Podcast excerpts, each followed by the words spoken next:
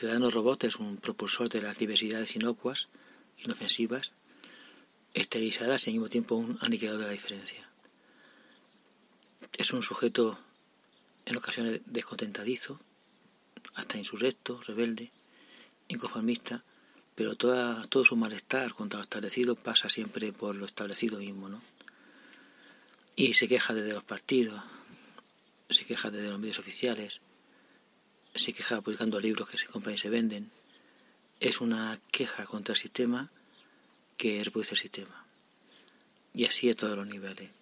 El ciudadano robot acaba con la diferencia en beneficio de una santa diversidad. Y tenemos diversas escuelas que son todas iguales en el fondo, en lo estructural, y acaban con la diferencia de las educaciones comunitarias o no comunitarias, pero informales, no escolares. Y tenemos formas de lucha de los trabajadores que pasan por sindicatos diversos, con signos antagonistas en ocasiones, pero que todos acaban remitiendo a la misma lógica de negociación, de compromiso que refuerza el sistema. Y ya no hay formas de lucha obrera, autónomas, cooperativas, desde abajo, al margen de la institución. En todos los planos se da siempre esta secuencia.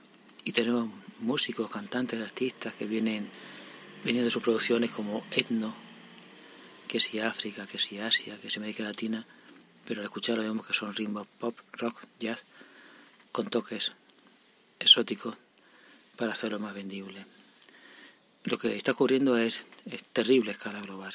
Es una masacre, un exterminio de la diferencia cultural, psicológica, existencial, en beneficio de un perfil que coincide objetivamente con el carácter del sujeto occidental acomodado, básicamente. Desde acá, desde Radio Alegría Libertaria y desde mi pequeño podcast, lanzo una flecha envenenada contra muchos de mis supuestos amigos y camaradas y compañeros que tienen una forma de protestar que cayó en la domesticación. El ciudadano robot protesta, se queja, se moviliza, se organiza, no para de clamar, pero lo hace bajo patrones dictados. Es la antípoda rigurosa del sujeto que se basaba en la comunidad, en el apoyo mutuo y en la denegación de toda forma de administración o de Estado.